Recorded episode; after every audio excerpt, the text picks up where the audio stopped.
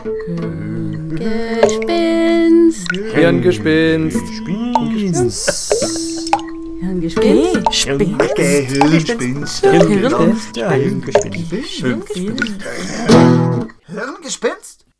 Hallo bei einer neuen Folge von Hirngespinst.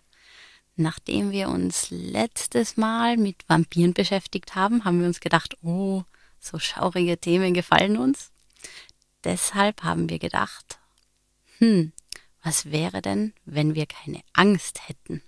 Und man muss sich ja überlegen, Halloween ist so richtig datumsmäßig ums Eck. Wir spüren also schon den kalten Atem im Nacken, in diesem Fall nicht von einem Vampir, sondern der, von der Angst höchstpersönlich. Welches bessere Halloween-Thema könnte es geben, als sich mit Angst auseinanderzusetzen?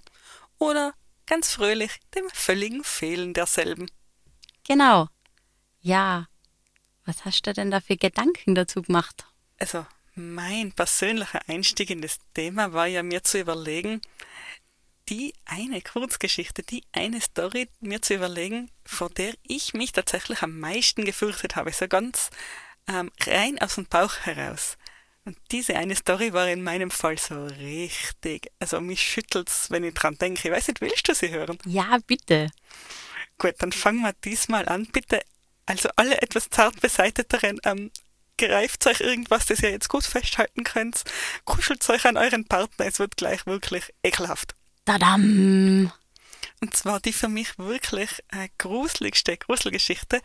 Das war äh, von der Patricia Highsmith, übrigens eine von meinen absoluten Lieblingsautorinnen. Und zwar war das The Snail Watcher. Uh, kenne ich gar nicht. Erzähl mal. Ja, es geht um einen ähm, Herrn, der sich ein Hobby zulegt. Und dieses Hobby ist eben Schnecken beobachten. Und das beginnt so ganz, ganz harmlos. Jetzt hat er seine Schnecken, schaut sich die an und genießt es und schaut, dass die halt zu essen haben, dass die was gewässert sind und dass die es fein haben, richtet schlussendlich einen Raum ein, in dem die dann sein können in seiner Wohnung und, und beobachtet halt die Schnecken. Also ganz wirklich eben so eine Alltagsharmlosigkeit, ein bisschen ein seltsames Hobby, aber egal. Gut, und diese Schnecken vermehren sich eben schneller als gedacht, aber das macht ja nichts, man freut sich über mehr Haustiere. Und so ganz, ganz, ganz langsam fangen dann an, so kleine Untertöne da reinzukriechen. Und ohne zu spoilern, aber ich muss fast, weil sonst wird nicht klar, was es war, das mir an dieser Geschichte so mitgenommen hat. Ähm, dann geht der Protagonist, ich denke, auf eine Dienstreise auf jeden Fall, verlässt er eben seine Wohnung für eine bestimmte Zeit, lasst die Schnecken natürlich mit ausreichend Futter und Wasser zurück, sodass sich die auch weiterhin wohlfühlen. Und ja, ich habe schon erwähnt, dass sich diese Schnecken schneller vermehren, als man so glaubt.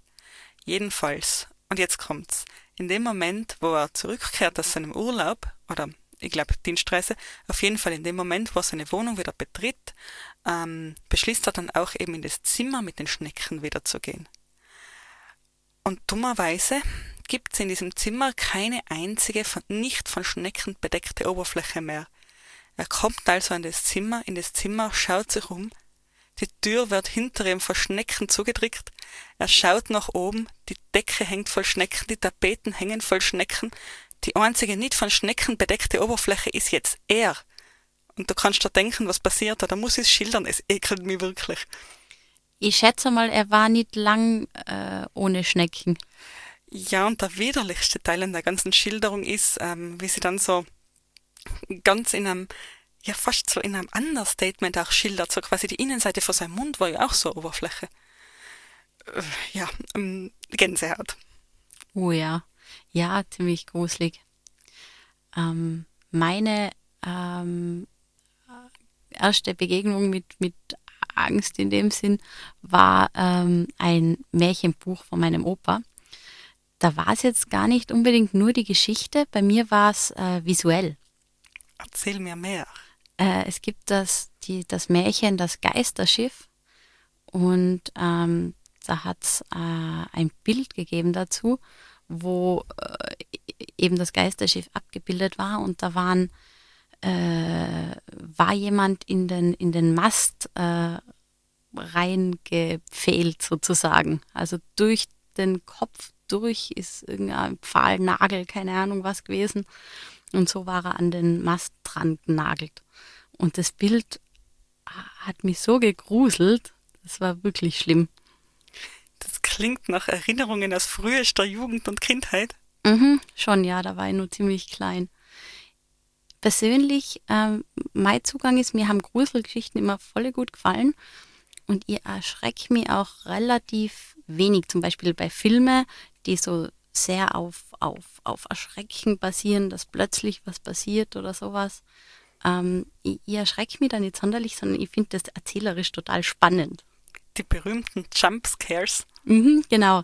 Und ich habe immer schon, ähm, auch schon bevor ich Literaturwissenschaft studiert habe, die Sachen ein bisschen von außen gesehen und habe eben gewusst, also ich habe immer schon gewusst, wann, wann muss jetzt wieder irgendwas Gruseliges kommen. Und auch das, wie, wie das aufgebaut ist, habe ich mich nachher im Studium ein bisschen damit beschäftigt. Das heißt, Angst ist handlungsleitend. Mhm, schon, ja. Hast du irgendein, irgendein besonders schönes Beispiel für uns, also einen Film, ein Buch, einen, ein Angstthema, das es ja dann für unsere lieben Hörer nicht geben würde, wenn wir alle keine Angst kennen würden? Mhm.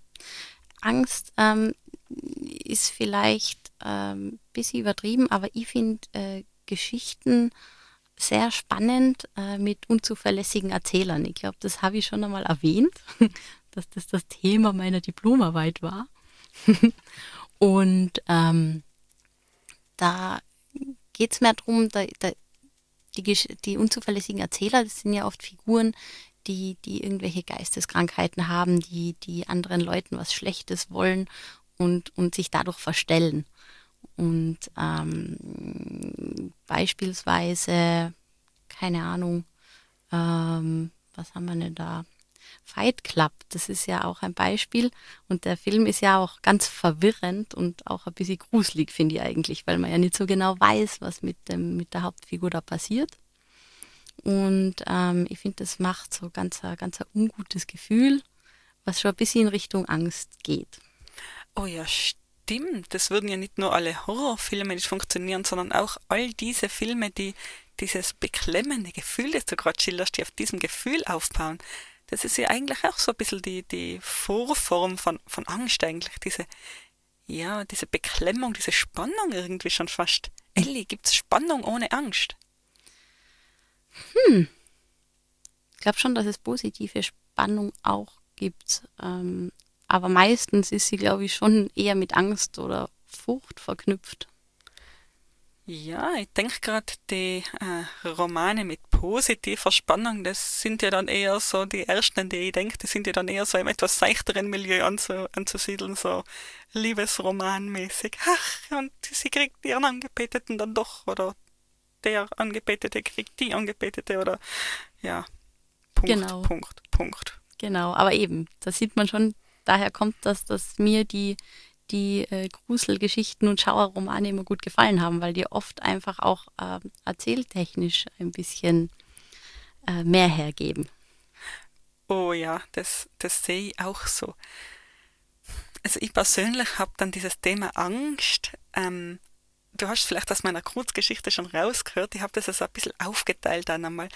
Irgendwie ist mir aufgefallen, es gibt ja nicht nur diese reine Angst vor irgendwas, sondern es gibt dann diesen, diesen Nexus aus Ekel vielleicht, also Dinge, vor denen man sich ekelt und Scham eigentlich auch. Also diese drei Dinge scheinen irgendwie so ein bisschen ineinander zu fließen, scheinen irgendwie so ein bisschen eins zu werden. Das sind dann alles so Dinge, die man ja eben mit, mit diesem unangenehmen Gefühl irgendwo verknüpft. Das stimmt, genau. Eben unangenehme Gefühle können in die Richtung gehen, aber dann gibt es noch äh, die andere Stufe, sozusagen existenzielle Ängste. Mhm, also die Angst, die uns dann wirklich hilft zu überleben. Mhm, genau, also Angst vor dem Tod zum Beispiel oder meistens wird es die Angst vor dem Tod sein. Oder vor größerem körperlichen Schaden oder vor, ja eigentlich sollte man wahrscheinlich auch vor finanziellem Schaden etwas Angst haben, weil irgendwo das eigene ähm, Wohlergehen durfte man doch auch ein bisschen, hm, wie soll ich sagen, am Herzen liegen. Genau. Und, da habe ich mir so die, bin immer wieder so auf, auf die Abgrenzung gestoßen, dass Angst ja nicht gleich Furcht ist. Angst ist dieses diffuse Gefühl, dieses eben sich ängstigen, dieses ähm, angespannte Erwarten von irgendetwas, wo man gar nicht genau weiß, was es eigentlich ist, während Furcht ähm, eben einen realen Bezugspunkt hat. Man fürchtet sich vor etwas, das ja irgendwo rational begründbar ist. Also wenn ich jetzt mitten auf dem Südring da in Innsbruck stehe, dann fürchte ich mich sehr ähm, begründet davon, davor, von einem Auto niedergefahren zu werden. Da wären wir wieder bei der existenziellen Angst. genau, wobei eben die, diese, diese Furcht ja nicht einmal notwendigerweise tatsächlich auch mit dem, mit dem Angstgefühl irgendwo verknüpft sein muss, finde ich jetzt. Ähm, Klingt verwirrend? ja, schon. Absolut.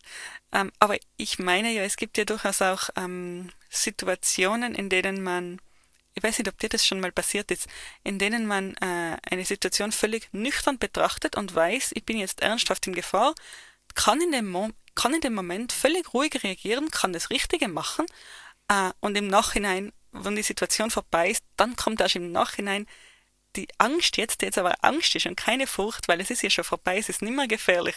Und dann heult man und die Knie zittern und man wird sich bewusst, was da eigentlich erst passiert ist. Mhm. Sozusagen, dass man dann zuerst den Überlebensmodus schaltet und dann nachher ähm, aktiv tätig sein kann. Und äh, sobald man sich gerettet hat, dann, dann kommen die Emotionen. Und dann lasst man zu, dass man in den Zustand kommt, wo man eigentlich nicht mehr handeln könnte. Ja, genau. Und das ist dann ja eben die Angst. Also dann ist es ja auch nicht mehr, nicht mehr rational in dem Moment, weil da ist es ja vorbei, da müsste man ja nicht mehr. Mhm. Ja, dann kann man also sozusagen, es gibt den Unterschied zwischen dem Gefühl, äh, das kommt, weil man wirklich ähm, existenziell ähm, eben vor dem Tod steht, vor dem finanziellen Ruin steht, wirklich, was das Leben massiv verändern würde. Und das andere ist das Gefühl, das ähm, eben zum Beispiel Beklemmung verursacht, das aber jetzt nicht so einen, einen äh, richtig, eine richtig reale Gefahr birgt. Ja, wobei eben so ganz die klaren Abgrenzungen, ich finde, dass die Grenzen schon sehr, sehr fließend sind.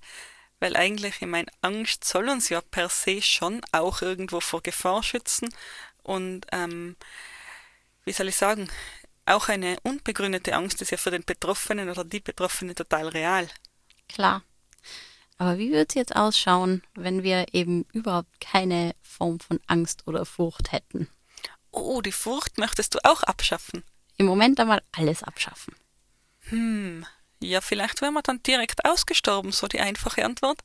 Ja, das glaube ich auch. Ich glaube, wir hätten da nicht viel Überlebenschancen gehabt.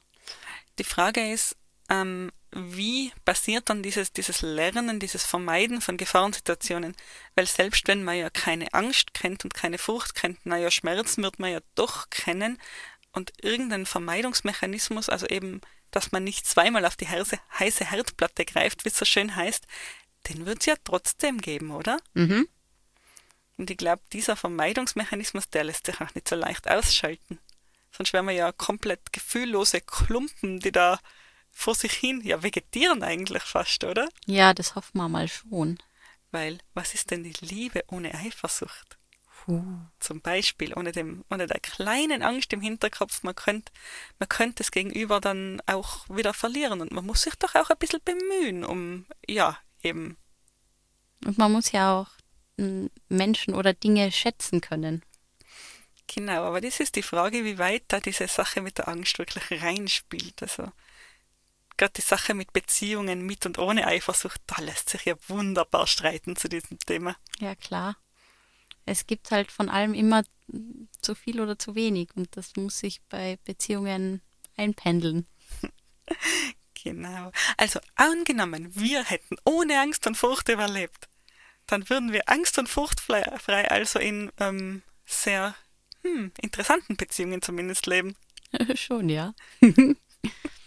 Wir würden sehr, sehr interessant agieren in unserem Alltag. Wenn ich mich jetzt überhaupt nicht davor fürchte oder ängstige, meinen Job zu verlieren, mm, dann gibt's einige Dinge, die mich davon abhalten, einfach das zu tun, was ich möchte. Aber manche Hindernisse gibt's dann halt eben auch nicht mehr. Genau. Theoretisch könnte man sozusagen dann, weil man ja keine existenziellen Ängste hat, sich ähm, von jedem Job relativ schnell ver verabschieden, wenn er einem nicht gefällt und einen neuen suchen, weil man sich ja nicht denkt, oh nein, ähm, wenn ich jetzt den Job verliere, dann habe ich kein Geld mehr. Bibabo. Ja, ähm, die Frage ist, wie rational man als Mensch dann da wirklich werden kann, ähm, ohne Angst. Ähm, weil, wenn man es jetzt rein technisch betrachten würde, dann ist ja sowas immer eine Kosten-Nutzen-Abwägung. Sozusagen, ähm, wie sehr stört mich dieser Job und wie viel Arbeit benötige ich, um einen neuen zu finden und ist es das wert und wie hoch ist die Chance, es mir tatsächlich besser zu machen. Und das wäre dann so richtig, da könnte man richtig im Kopf eine schöne Kalkulation anstellen. Am Ende steht eine Zahl und nach dieser Zahl handelt man dann. Also man könnte eigentlich, also man würde vielleicht berechnender handeln. Ja, aber ich habe das Gefühl, dass das im Alltag wahnsinnig schwierig ist. Ich könnte es nicht quantifizieren, um ehrlich zu sein. Ja, das stelle ich mir auch schwer vor, ja. Also ich glaube schon, dass, ähm, dass ein Teil dieser handlungsleitenden Angst, dass ich ein Teil meiner Persönlichkeit das schon auch braucht irgendwo, dass ich mir ja auch einmal schlimme Szenarien ausmale, um irgendwo ja, mir dann zu entscheiden, diese Situationen eben nicht einzugehen, dass ich mir durchaus auch ausmale, ja, hm, und dann finde ich monatelang keine Arbeit und, ähm, und muss Hab und Gut hergeben und ja, du verstehst. Mhm, ich verstehe. Hm, wenn man sich da nicht so viele Gedanken macht, vielleicht wäre man dann auch weniger, weniger kreativ. Oh, bestimmt. Kreativität als Vermeidung von solchen ähm, Angsttriggern oder Vermeidung von ja, Dingen, vor denen man sich ängstigt. Mhm. Hm.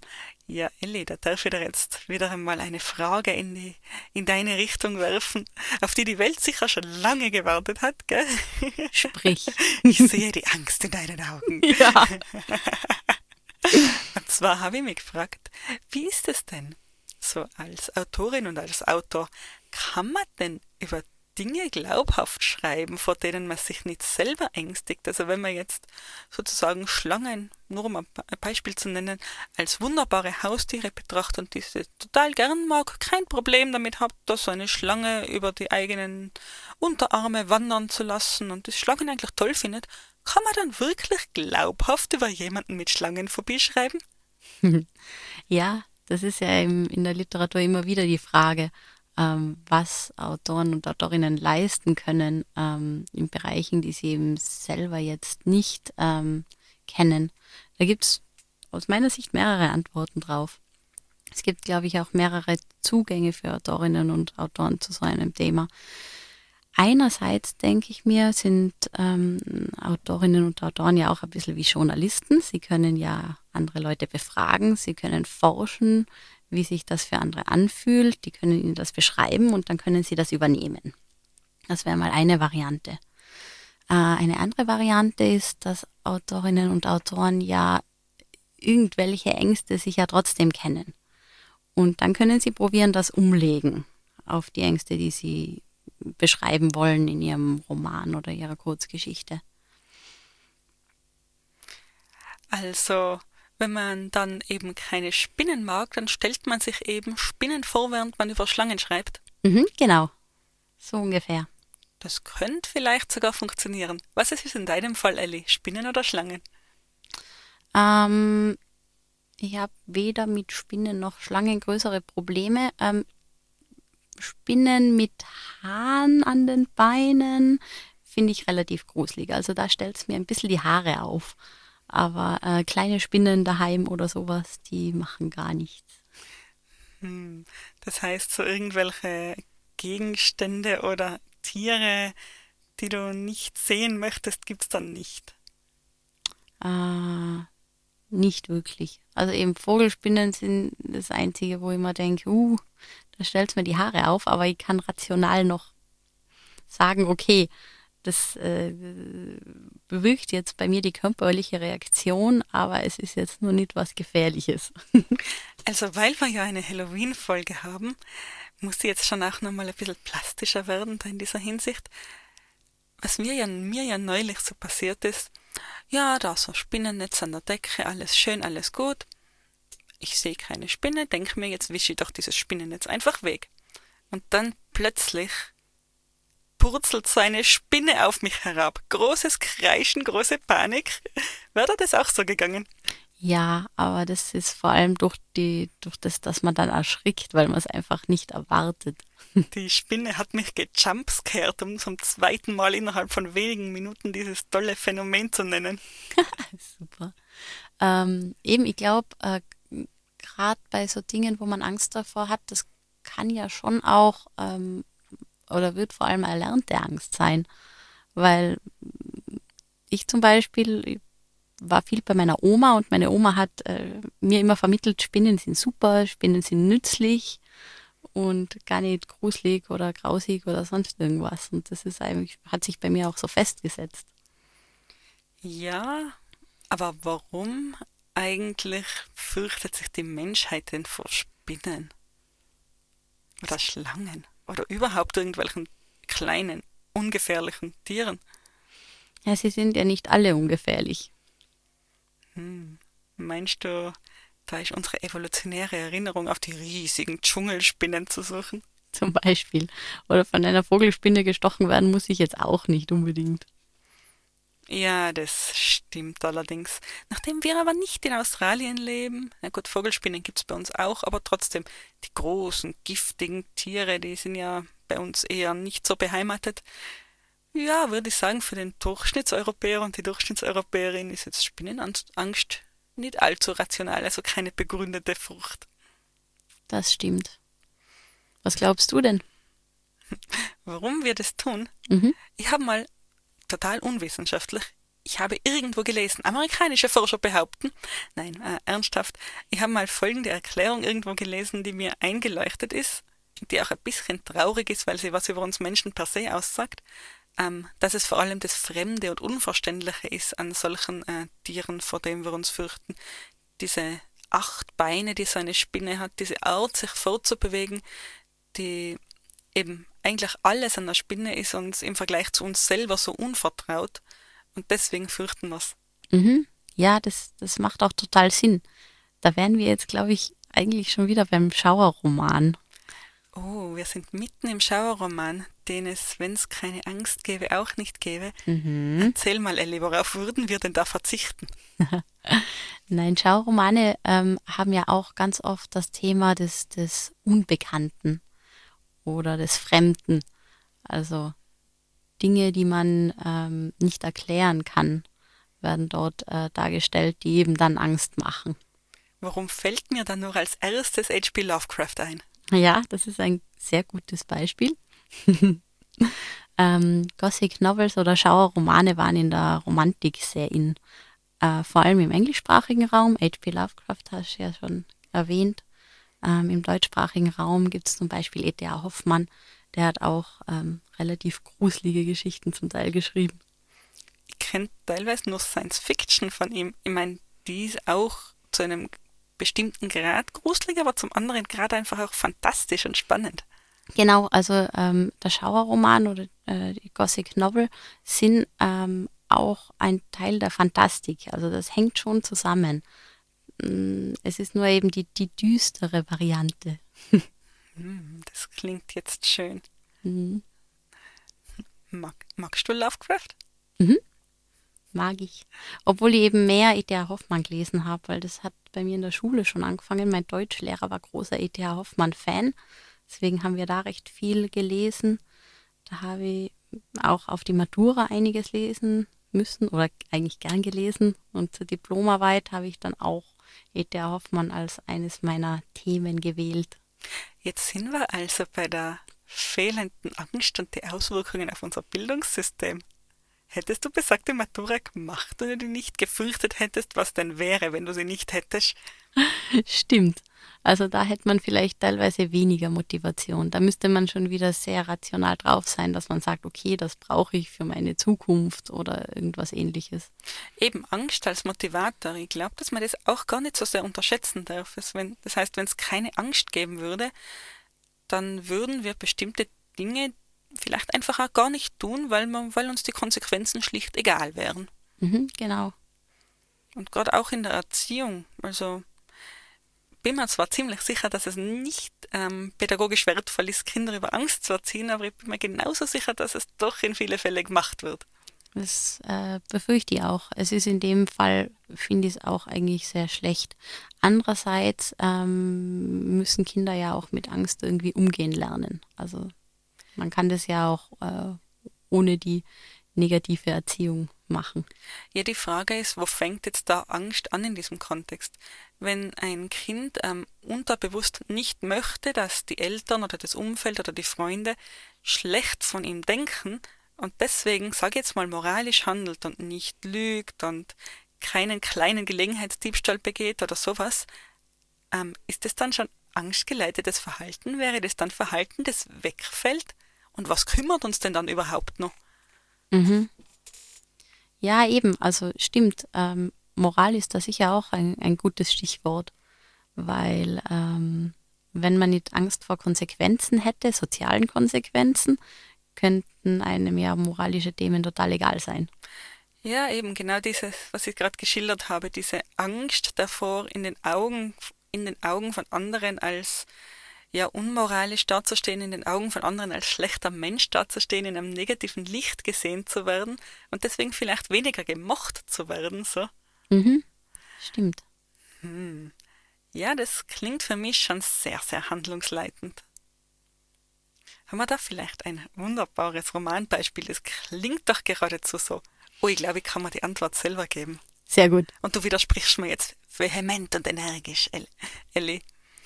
Ich habe jetzt gerade an Dostoevsky gedacht, an Schuld und Sühne. Schuld und Sühne. Genau, und zwar deswegen, weil ihr der Protagonist ähm, einen Mord begeht und er würde davonkommen mit dem Mord. Und ist dann aber so sehr von seinen Schuldgefühlen geplagt, naja, dass es ihn dann schlussendlich doch in den Abgrund reißt. Und ich frage mich gerade, wovor er eigentlich Angst hat, was es eigentlich ist, aber vor sich selber Angst hat.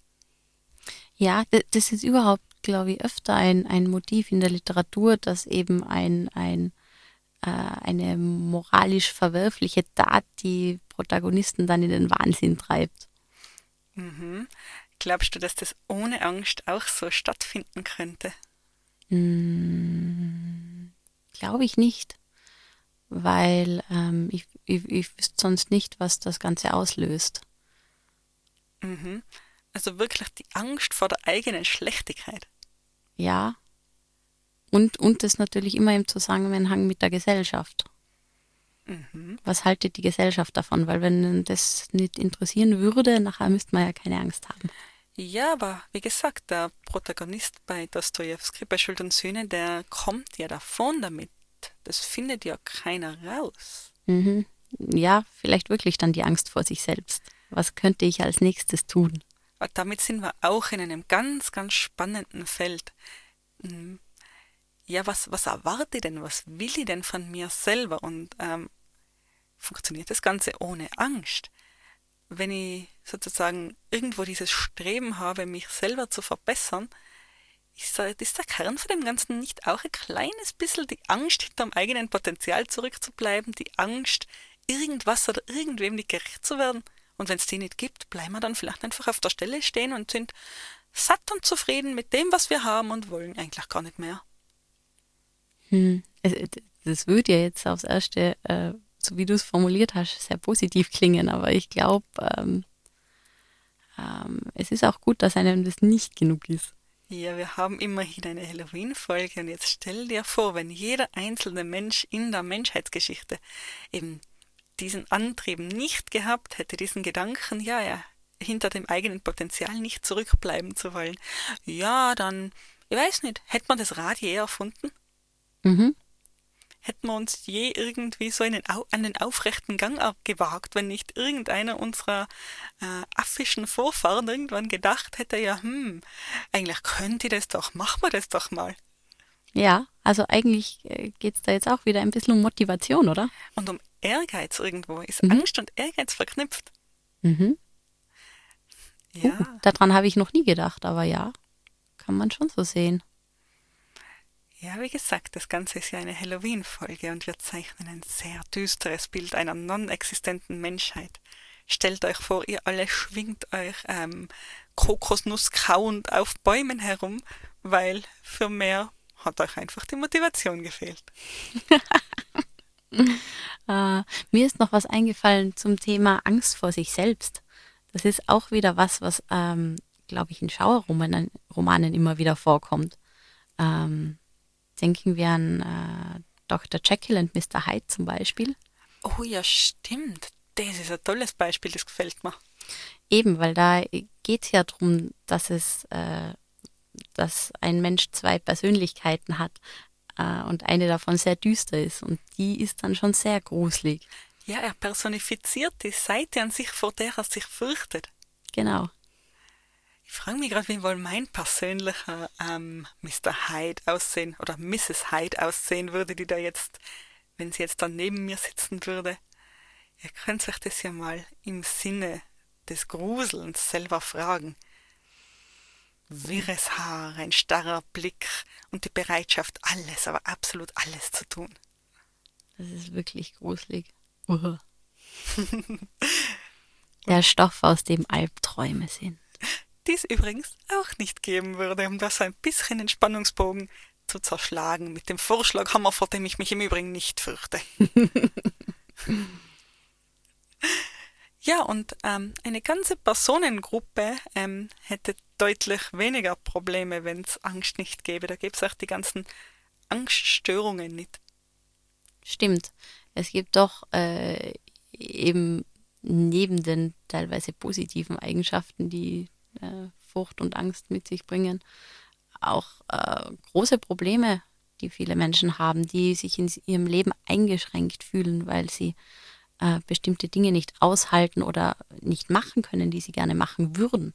Ja, die auch wirklich sehr stark eingeschränkt sind, weil oft resultiert ja aus Angst dann ein angstvermeidendes Verhalten, schlussendlich eine Angst vor der Angst und die Einschränkungen wachsen, die man sich dann selber auferlegt und das ist für Betroffene glaube ich, gar nicht schön. Mhm. Eben gerade soziale Phobien zum Beispiel.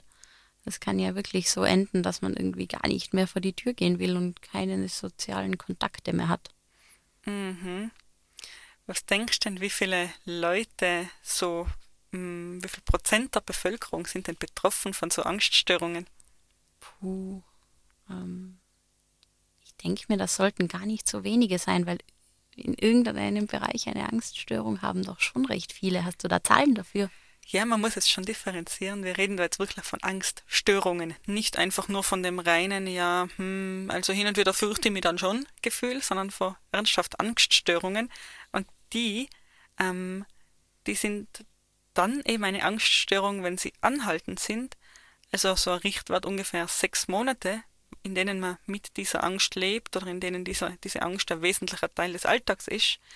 Äh, beziehungsweise gibt es halt auch die Panikstörungen, da ähm, spricht man von einer Panikstörung, wenn es nicht nur diese Panikattacke gibt, sondern auch eben äh, die Besorgnis, dass es eine weitere Attacke geben könnte und ähm, die Tatsache, dass dann das eigene Leben ähm, ein bisschen drumherum ausgerichtet wird, dass man Vermeidungsverhalten adaptiert, für, um solche nicht mehr in solche Situationen zu kommen. Also das wäre so ein bisschen, ein bisschen der Nexus, wann man überhaupt eben von der Angststörung eigentlich spricht. Also es geht da wirklich auch darum, dass der Alltag gestört ist durch diese ja, Angst. Das Leben ist eingeschränkt durch das.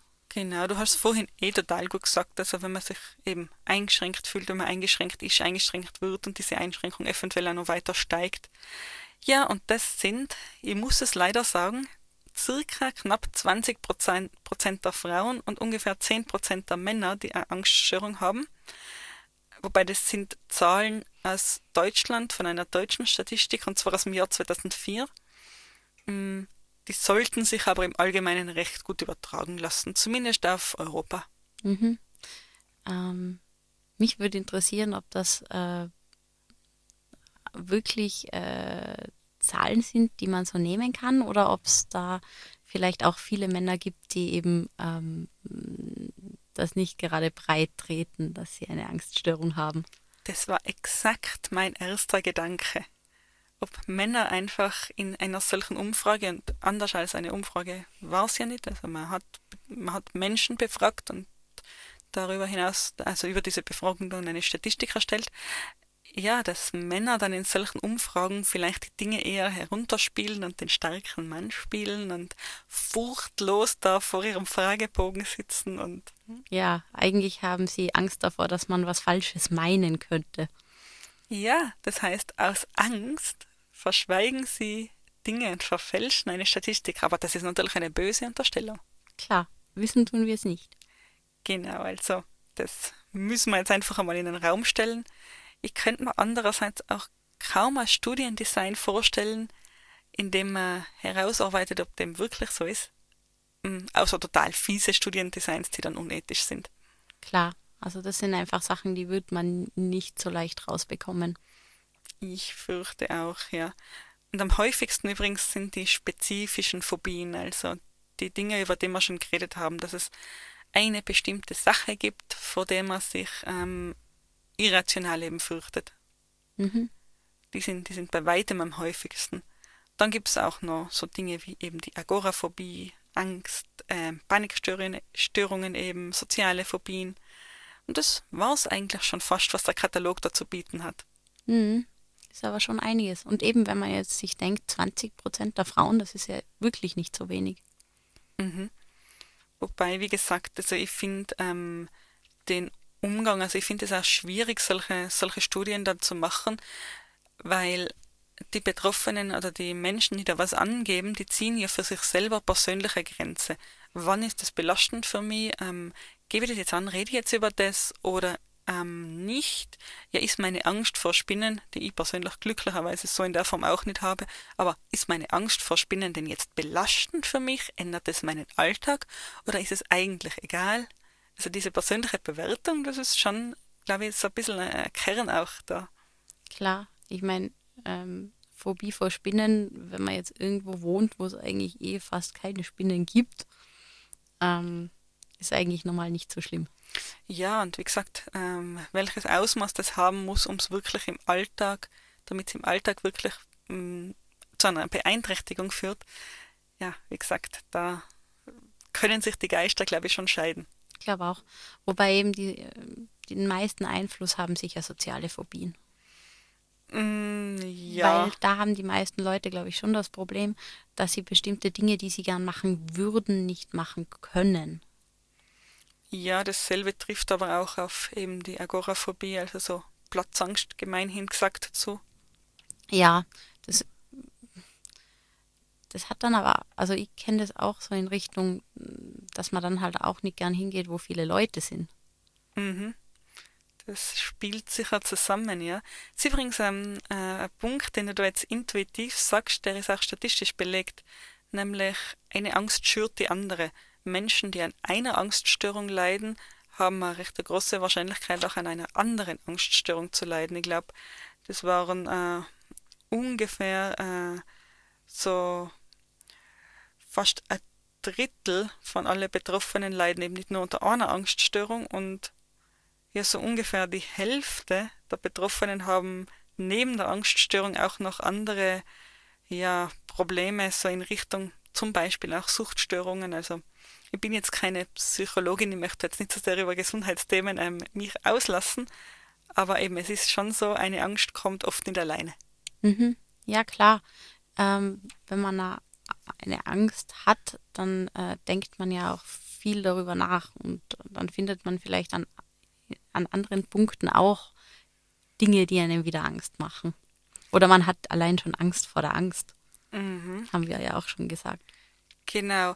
Das heißt also, all diese Menschen, die da jetzt einen eher grüblerischen Wesenszug haben und sich alles ähm, dreimal durchüberlegen und dann eventuell so ein leichtes Beklemmungsgefühl verspüren, ja, die wären wohl grundlegend anders, wenn es keine Angst gäbe. Ja, klar. Und eben, es, es hat ja dann auch körperliche Auswirkungen. Also Angst allein ähm, ist es ja meistens nicht, sondern eben, es kann dann bis zu Panikattacken gehen, wo man nachher, wenn man nur an bestimmte Dinge denkt, einen dicken, es fängt an mit einem dicken Kloß im Hals, das, kann dann gehen, bis dass man keine Luft mehr bekommt. Und das als solches ist ja schon sehr, sehr beängstigend, so dieses Gefühl, einfach ähm, sich so sehr in ein Thema reindenken zu können, dass es einem den Atem nimmt, dass man äh, wirklich, ja, Todesangst fast aussteht, einfach nur, weil man da jetzt dran gedacht hat. Mhm. Und das ist dann eine große, ein großer Aufwand, sich da probieren, auf intellektueller Ebene wieder rauszuholen. Ja, genau so klingt's. In eine dunkle Ecke, in die ich dich jetzt ängstlicherweise noch gar nicht gezerrt habe, ist ja dieses ganze weite Feld von, ja, diese, diese ganzen Kindheitsängste. Vielleicht würde unsere ganze Kindheit ja ganz, ganz anders aussehen, wenn kein Monster unterm Bett lauern würde. Oh ja, Monster unterm Bett. Da hätte ich sogar eine Geschichte parat äh, von E.T.A. Hoffmann, den ich schon erwähnt habe. Oh, schieß los. Ähm, von E.T.A. Hoffmann gibt es die Erzählung, ich glaube, es ist eine Erzählung Der Sandmann. Und äh, da geht es darum, um den Vater des äh, Erzählers, der äh, immer wieder einen äh, Mann zu Besuch hat und der ist so ganz, wird so ganz gruselig beschrieben und der Protagonist hat ziemlich Angst vor ihm und das Ganze ist dann ähm, geht dann über in eine ganz fantastische Richtung und äh, der Protagonist erinnert sich dann an, an, an brettete Kohlen in den Augen dieses Sandmanns. So ganz düstere, gruselige Szenen, aber auch sehr fantastisch. Das klingt so richtig so, was man sich für Gruselgeschichten als Kind vorstellt. Oh. Ich glaube, ich kann mir meine Kindheit ganz schwer vorstellen, ohne all diese gruseligen Dinge, die ich mir gedacht und vorgestellt und eingebildet habe.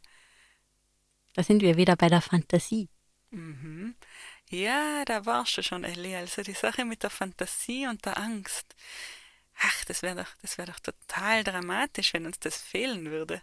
Mhm, auf jeden Fall. Wäre auch langweiliger. Es, äh, es, gibt ja einen Grund, warum äh, eben Schauromane in der Romantik so beliebt waren und äh, auch heute noch ähm, Filme, die, die gruselig sind, äh, Blockbuster werden hier dieses wohlige Gruseln, aber für mich persönlich hört das wohlige Gruseln recht, recht schnell auf. Also ich halte bestimmte Dinge nicht so aus. Ich mag keine widerlichen Gruselfilme, muss ich sagen. Ich mag es nicht, wenn es Blut spritzt. Ich mag subtilen Grusel, wenn es denn sein soll. Geht mir genauso. Da, da sind wir eh wieder am Anfang, wo ich gesagt habe, dass mich das Bild von dem Mann, bei dem äh, ein, ein Nagel durch den Kopf getrieben ist und er an den Masten dran gepinnt wurde, dass das für mich so richtig schlimm war. Das heißt, da überstreitet die Grenze der Filme, die du dir anschauen würdest. Genau. Ich mag Filme, die eben ähm, schon gruselig sind. Ähm, mir macht es auch nicht viel aus, eben Filme mit diesen äh, Erschreckungsmomenten. Das geht gut. Ähm, Puh. genau da, da, da erschrecke ich oft auch gar nicht so. Vielleicht auch deswegen, weil ich eben, wie schon erwähnt, die Sachen recht gut beobachte und dann so im Gespür habe, wann müsste jetzt wieder was kommen. Ja, man freut sich ja dann, dann schon auch ein kleines bisschen, wenn da was passiert. Man will ja doch auch, dass die Handlung weitergeht und so leicht sollen es die Protagonisten nicht haben. Mhm. Spricht das kleine Teufelchen aus mir heraus. Der kleine Mr. Hyde. Oh ja. Hm. Stell dir vor, ähm, du hast eine zweite Persönlichkeit. Das ist doch von dem her eine sehr gruselige Vorstellung, weil du diesen Teil von dir ja gar nicht unter Kontrolle hast. Aber welche Teile von sich selbst hat man denn schon völlig unter Kontrolle? Ja, man kann sich ja sonst zumindest einbilden, dass man sie unter Kontrolle hat. oh, ich weiß, worauf du raus willst. Auf was will ich denn raus? Die Angst vor Kontrollverlust. Ganz genau. Ich bin, muss schon sagen, ein bisschen ein Kontrollfreak. Ich plane gerne Sachen. Ich habe gern alles äh, unter Kontrolle. Ich mag auch nicht gerne Überraschungen so in meinem Alltagsleben. Und äh, deshalb finde ich es immer sehr gruselig, wenn ich merke, dass ich irgendwas äh, an mir selber nicht ganz im Griff habe. Und Angst gehört da ja definitiv dazu ich habe auch schon Phasen gehabt, wo ich bestimmte Dinge nicht gern gemacht habe, ähm, weil ich mich unwohl fühle. das schränkt mich ein.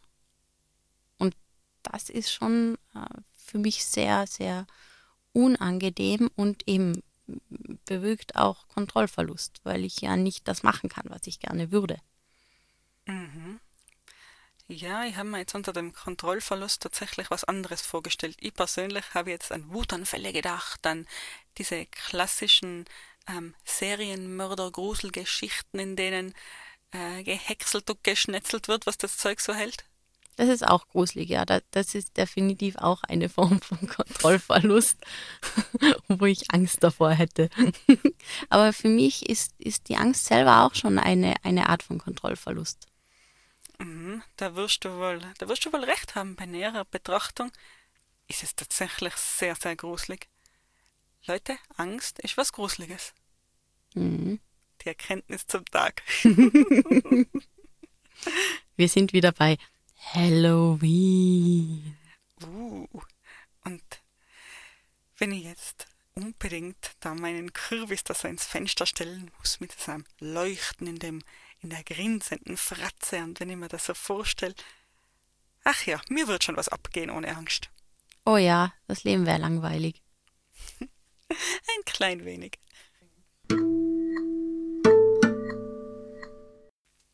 Ja, das heißt, wenn wir jetzt so ein bisschen zusammenfassen, diese Angst, die uns da lähmt und die uns da im Nacken sitzt und uns daran hindert, Dinge zu tun, die uns daran hindert, wirklich frei zu sein in unseren Entscheidungen.